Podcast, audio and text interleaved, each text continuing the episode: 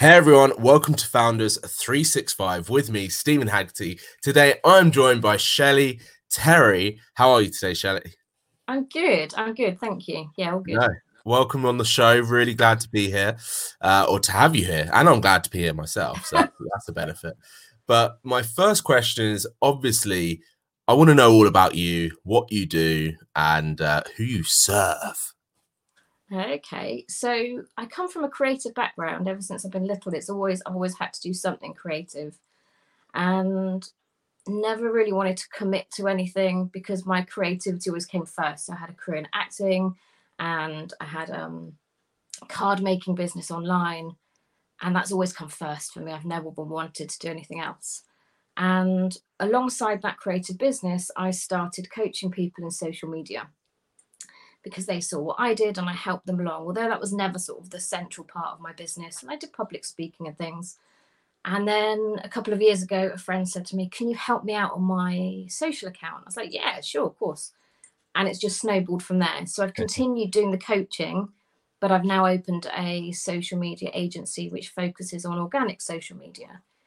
Amazing. Because I think there's lots, and lots out there for advertising and sort of how to push in that direction but I think people need the support in organic social media, which they tend to do themselves. Yeah, for sure. The interesting part is that you straight away mentioned that you're creative. And one of the things that I've noticed that from people that are that are really creative and I mean their core is creativity is that sometimes they they struggle with the business side of of business. Uh, did you find that yourself just because of the I think creativity always has such a pull on people to to want to experience it and want to go off and do that, like feed that creative edge of themselves.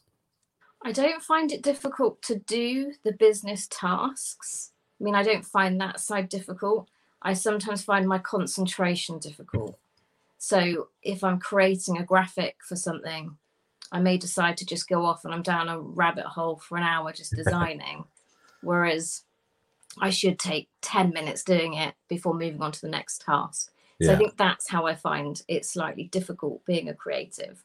But in terms of the actual doing the tasks, I just it's more me resisting them rather than not being capable of doing them. Just like me with accounting, I completely mm. understand. Let's, yes, that, that that's one people, I think. Yeah, I think so. Yeah, if you're not, unless you're an accountant, I don't think you love accountancy. Although I'm not even sure mm. accountants love accountancy, but hey ho. Um, but there must be benefits of allowing yourself to go down those creative rabbit holes as well when you are in that designing phase, right? For sure, because you end up in places you never intended. Mm. Um, quite often we try and stick to a plan, but when you stick so dedicated to a plan, you don't see anything else.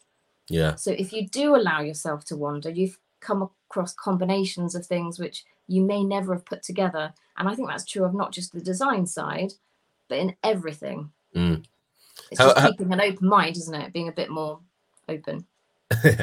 exactly. Um, in terms of the people you work with, you mentioned some of their common struggles, but was that something that you knew or you discovered along the way when you started offering these services? I think I discovered it more than knew it. Mm. I, as I said, my business making greetings cards was over a space of nine years. And social media has changed incredibly since. Just a bit. Yeah, in those sort of, let's be 11 years by now. So I kind of grew and understood the platforms as they've gone along and used it for business for such a long time that I found when I started to join groups which were designed for, you mm. know, business owners now, anybody coming into social media for their business now, they hadn't had that length of time to play around and make the mistakes that I had. So I think it was only from talking to people and realizing that overwhelm is a real issue for a lot of people that I realized that there was a, a place I could help people. Yeah. Was it quite an obvious transition for you from, you know, nine years in the other business to the new venture and the new focus? Yes, it was. It's really strange because you look back in your career and you think all these things are not linked. But actually, you know, I managed a coffee shop, so I had to have organization skills. I worked front of house in a pizza mm. shop. I developed customer skills. I was an actress professionally for a few years. So I have video skills and can use film. I studied camera and photography at college. Nothing seemed connected at all until I started working with people and helping them with their social media and coaching them. And Yeah. it was like almost a light bulb cliche that you go, okay, so that's why I can do this and I'm comfortable doing this because I've had years and years of doing the most randomest of things. It, yeah, so it's of all informed what I do Mm. now. That's really interesting because I think there's probably a lot of uh, entrepreneurs and business owners out there that want to go into areas and they and they have that those thoughts. They just go, "Well, I don't know anything about it," or "I've never experienced that at all." Uh, but it's so true that even the smallest job or the smallest experience in your personal life or your work life can have such yeah, a sure. big impact in terms of learning, in terms of what they want to go and do. Um, Which I really don't, I don't think that gets told enough, do you? No, Why is No. that? I'm not sure. Really, I don't know why people don't talk about it. It's it almost feels like people don't value Mm, parallel skills because it takes away from what you're trying to sell or what you're trying to do. Yeah. Um, and I think in times gone past, not so much now, but before, the expertise you had was always rooted in something you backed up with all this experience, all these qualifications mm, and the experts were seen sort of on a pedestal a little bit. But I think, especially in the last 18 months in social media, the whole authenticity movement has happened. Yeah. And I know as a word, it's kind of bandied around quite a lot, but it's just true. And I think people are beginning to expose themselves a little more with their insecurities, or, you know, they may not have all the experience that people might expect. And I Mm. think people are finding that actually that's fine and that people just are connecting with the people and not connecting with their job titles. Yeah. I think that's really quite key that that shift is happening. Do you think there's a danger though that there could be a grey area where it almost becomes what another marketing fad to be authentic, which almost counterproducts the authenticity, but it does seem like every single person is really pushing the authenticity, which in my opinion almost dilutes it a little bit, if that makes sense. It does. It does make sense. I'm not 100% sure. Mm, Um, I think just the way that there are so many more new businesses starting up um, and social media is now, there's so many platforms and Yeah. so many channels to talk on. If you're not authentic, it's harder now to stand out, I think. Yeah, Um, anybody can set up a Facebook page and start a business. You can't see how legitimate it is behind the scenes. Anyone can do that. So I think it's finding a way to connect with people and being authentic in its not using it as a strategy as such, Mm. but just being honest about what you're presenting. When do you find that if you deal with that with your clients, is that one of their biggest struggles to actually be vulnerable, be uh, be themselves online? I think the hardest thing for people is to get the balance.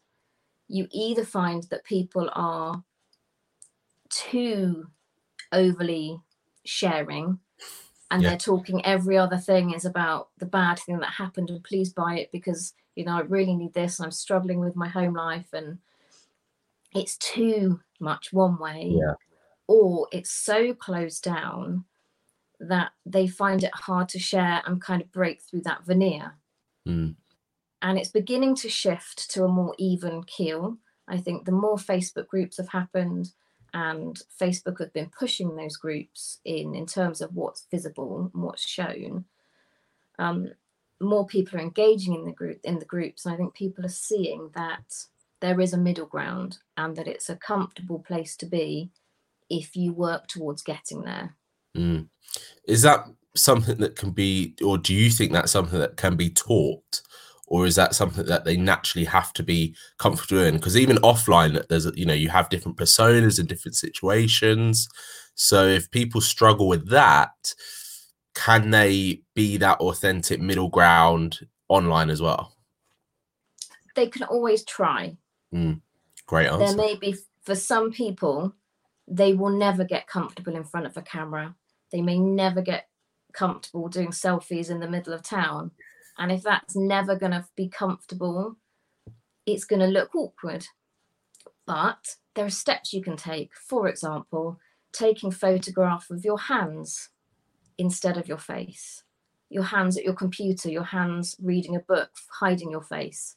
There are things you can do which just push your boundaries a little bit.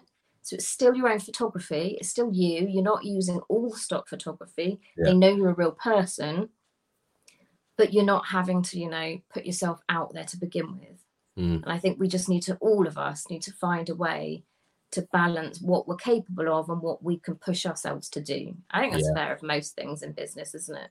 And life, I think it, it's just it's a good rule for life. You know, mm. push yourself a little bit, but know your own boundaries as well. Uh, and I think, and obviously, as you keep pushing yourself, those boundaries are going to change anyway. So, uh, you know, I've seen it. I've seen it a lot when people might start doing Facebook lives, and the first couple, you know, they are super nervous and they're not perfect in whatever the perfect means nowadays. But even a week into doing them, they're so much more comfortable and and relaxed and it's not even about being authentic. I don't think. I think they're just allowing themselves to be able to converse with their audience uh, yeah. in a way that that is gonna is gonna re- react with them. I guess.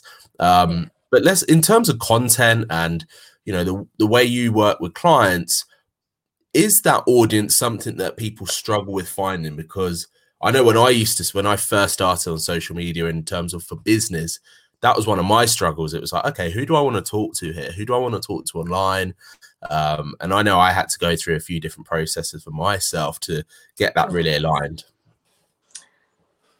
I think that when we, and myself included, because this is how I started, you wonder where this audience is and where you're going to talk to them, but you don't actually talk. Mm. You put out your content, you're posting your captions, you're taking your photos, and like a shop window, hoping that someone is going to pass by. When you actually start talking with people, that's when you start finding the right people. And I think this is reflected in the last year in social media. It's a real trend that we've seen, which is something called dark social that's happening, which is where basically dark social are social places where you can't monitor it in terms of insights and statistics and analysis. So i'm talking like your dms on instagram for example. Mm-hmm. when you reply to someone on an instagram story it's taken into the direct message. You can't analyze how well that's doing but that's where the chats are happening. And the more popular the instagram stories are becoming the more the discussion and the chat is happening off of your content mm. and into the like your messenger and your dark social element. So yes your content is important. That's what gets people interested in talking. But when you seek people out and reply to their stories that's when the conversations happen and what i'm finding is the conversions are happening more in the messaging and in the private spaces like a Facebook group than they are on the public spaces like yep. the Facebook page. And I think that's reflected also in the fact that LinkedIn are now trialing stories in a co- for colleges in the States. And Twitter are trialing, as far as I know, just in Brazil at the moment, something called Fleets, which are stories for Twitter. So the fact that the other platforms are now adopting yeah the like the the stories it just kind of supports the theory that everything's just getting a bit more real mm. and that the conversations are then happening off of social media like platforms space like the shop front basically. yeah yeah no i mean it makes sense as well just in if you take that physical shop front as well you you are much more likely to buy if someone converses with you in a store than if you're just allowed to roam on your own. Um but in terms because because obviously social media is backed by data you know that that's what makes the money of it. So if people are having these conversations privately is there a risk that facebook for example could start bringing in some sort of analytical things to your your inbox, which would then, I guess, counter it, counter contradict the uh, the safe space of having that having that inbox there in the first place. I mean, I guess that's a possibility. Mm.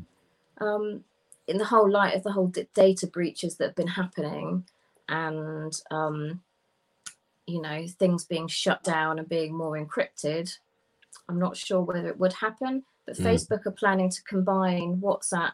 They've already combined um, Messenger for Instagram and Facebook. Yeah. They're also going to bring WhatsApp messages into that. So they're having, they're creating like a central hub. Um, and I also heard they, they're now, there's another app that you can use on Instagram, which is just um, messages. So you don't get down the rabbit hole of the feed, it's just yeah. your messages. So whether they're looking at separating it out so that eventually they will put analytics in one, mm. I'm not sure. Almost making it more of just a your, your basic email platform, almost, right? Yes. Yeah. Which is if anything, powerful, I, I would say they're more likely to release an email mm. provider to rival something like ConvertKit. I'd yeah. say that's more likely, and bring in the analytics that you get with um, an email software. Yeah, tracking keeping it just for business. Things and like I that. think they would keep the messages separate just because of the whole data thing. I think they would probably do that. Yeah, I think that's that would just, be a smart move. That's just speculation. That's just yeah. based on observation. I don't. There's nothing to suggest that. We can start some rumors. They're always listening anyway. yeah. If it happens now, it's because of us. We planted. You heard seed. it here first. yeah, exactly. Which is great. Facebook, we want credit, right? We want credit. Um, for your business in terms of you know content strategy i am seeing especially in the last six months a lot of content strategists popping up um how have you found one it have you found that as well and two how have you made sure that you you've still been heard and you've still been seen i'm guessing you've probably built your own tribe very nicely around you already yes i have seen it more often however social media works by showing you what you want. So the more yeah. I'm talking about content strategy, the odds are the more content strategist I will find. So whether or not there are more of us, or whether or not just Facebook is showing that, yeah. I'm not sure. Because it is sort of, I think it's splitting a little bit from social media strategy. Um, there is now a little bit of wriggle room for the amount that people do and in what area they're doing mm. it. Definitely. Um, and how have you how do you make sure that you stay connected to your audience? I talk a lot. um, and never to sell. Yeah. Um, I'm actually not a very good salesperson. I've never been comfortable selling. Mm-hmm. What I do like doing is helping people and the, at the center of my business is kindness and helping people and i will always start there mm. so wherever i'm chatting to people if they dm me on instagram and ask a question i will answer it i don't send them to my program i don't send them anywhere they need to pay for that information i will yeah. always answer it and build a, a conversation and build friendships and actually most of my um, in fact, all of my clients recently have all come from referrals because I work with someone and we build a friendship and then they'll recommend me to someone else. Yeah. And for that's me, that's that's how it works. Yeah. No, I think it comes back to that um authenticity and that convert and that conversational style, which I yeah. find on my side of things that that that works best. Um, I love discovering what people are about as well, rather than you know, it's it's almost backtracking as well a little bit. If someone does come to you and say hi i want to buy your services i'm always like whoa whoa whoa let's let's have a chat first. Let's get to know each other first. You know people often forget that because it's such a easy transitional work transactional world now it's mm-hmm. so mm. easy to buy a course or to buy a call from someone yeah. that actually if you allow yourselves that time to get to know whoever's whoever's selling it in what whether they're directly selling it or they're conversationally mm-hmm. selling it I think that's where you really do start to find the people that want to refer you work and and want to see yeah. you grow as well, which as a business owner is just a lovely place to be at. Uh, yes. It's such a rewarding place to be, which is which is really great to hear that you're there. Um, so it, it obviously sounds like you know with just because of what you do, you spend a fair amount of time on social media. How do you balance that whole being on social media versus like be- being sane in the real world as well, if I can put it that way? Sometimes it's hard, and sometimes my husband will turn around and say, "Time's up. Should we watch something now?" And yes, let's watch something. Um, but mostly it's just about blocking my time out. Mm. So if I'm going to be going on using Instagram as an example to do some engagement and which is just a fancy way of saying I want to go and talk to some people, find some new people and see what they're about and strike up some conversations. Um, I'll put a time limit on it. So, okay, I've got half an hour and I don't do anything else. Yeah. I don't just generally scroll. I'll target the accounts, visit who I want to visit, and then I'm done. If after that half an hour's up, I decide I want to go back and check something out, I then go and check it out. And then I might spend half an hour just scrolling, looking at stuff I like. Yeah. But you have to block that time out. You have to make it really, really specific. Mm. And I don't always get it right. And sometimes I realize 20 minutes have gone by and haven't done so what easy I wanted to, to do. Or you pick the phone up, you go to do the task, you put your phone down and you didn't even do the task. it's super frustrating. But yeah, the, I'm always working at blocking that time out and just yeah. giving myself a cut-off point. Comes back to what you said right at the beginning to to save yourself going down that rabbit hole. Um, that I I'm very familiar at the moment with the TikTok rabbit hole. It's so easy. It's horribly. Oh easy. my goodness! Yes. I it, that that platform is one of the best platforms to do exactly what you just said. Go on it. Half an hour later, you just go. I've watched what? What have I watched? Nothing. You were saying the other day. I know loads and loads of songs, but only like thirty seconds of them. yeah, exactly. just, just, if you're here on the radio, I go, "Oh, where have I heard that from?" Ah, TikTok. uh, but it's a it's a crazy platform and a very a really interesting platform in terms of what people are creating. I think. Uh, yes. and what people are watching. Um, and, and great it, because you can share so much of it. Mm. So it's not shut down, which means you can share TikToks to your Instagram stories. Yeah which is a really, really great way to curate some interesting content because TikToks let everyone become so much more creative with their videos. Yeah. More so than we saw on other platforms. It's, it's they're not afraid to share the name, whereas I think a lot of other platforms, maybe at the start more than anything, were very much like, no, you can only use this, like Snapchat. You can yes. only use this on Snapchat. You cannot use it on any other platform. Uh, so the fact that they are doing, they're breaking those boundaries down, must be a good thing. Um, and it um, was clearly working for them, isn't it? Yeah, exactly. no doubt that they'll probably get brought out by Facebook or someone in the near future. Uh, but that's another conversation. Um, Shirley, listen, one of my final com- uh, final questions to you is if you could give uh, anybody three tips to sort of connect more with their audience through that organic content that you you're sort of an expert on, what would those three tips be? Um, put you on the Number, put you on the spot. That's all right. Number one would be decide on what you're going to focus on. So when you're creating content, it's all too easy to sit down and say, "What am I going to say this week?" Mm-hmm. You write it up, you get it out, and then you repeat next week. What that doesn't do is give enough consistency for your reader or your listener. Whereas if you can pinpoint some areas that you really want to focus on, you can create content regularly within one focus, which means they will start to hear the message. So you know that um, people need to hear a message multiple times before they actually hear it. Mm. And it's the same with when you're framing yourself as an expert. You have to, in a way, prove that you're an expert by sharing your knowledge, and you just have to repeat that. And not forgetting that people are in different places when they hear it. They might hear one of your videos whilst they're out on a run and hear one thing, Whereas if you repeat it in a couple of weeks' time in a different way, they might be sat down intentionally wanting to learn. And those mm. are two very different ways to hear the content, even if the content is the same. Really good point. Um, point number two would be planning. Put it in your diary.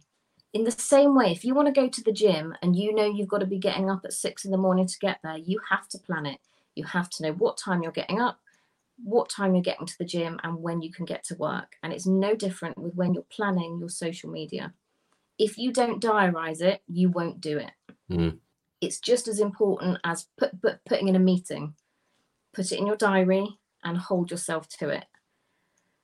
And number three would be when you feel creative, write lists of content that goes within your areas that you want to focus on. So that when you get to your hour or so that you've diarized, you have ideas already. So when you've got that creative spark, you're like, yes, I can write about that, or I want to film about that. Write it, whether that's a notebook, whether that's digitally, just note it all down. Don't even worry if they're good ideas or not write it down. And then when you come to your diary session to actually write, it's all there ready and you can pull out what you need. Fantastic. Three amazing points that people can actually take away, which I'm really grateful for. Thank you. Yes, you can start today. exactly. And that's the key, right? It's about starting, it's about listening to what you're saying and implementing these tips. Uh, I think that's what a lot sure. of people miss as well. They just go, hey, that was three great tips, but actually, what? how can I implement those into my business? Um, Shelly, thank you so much for coming on. If anyone wants to like get in touch with you, speak to you direct, what's the best way for them to do that? So my handle across all social media is Sheldon Social, and wherever, whichever platform is your favorite, find me there, and um, then you can find the links or just send me a message.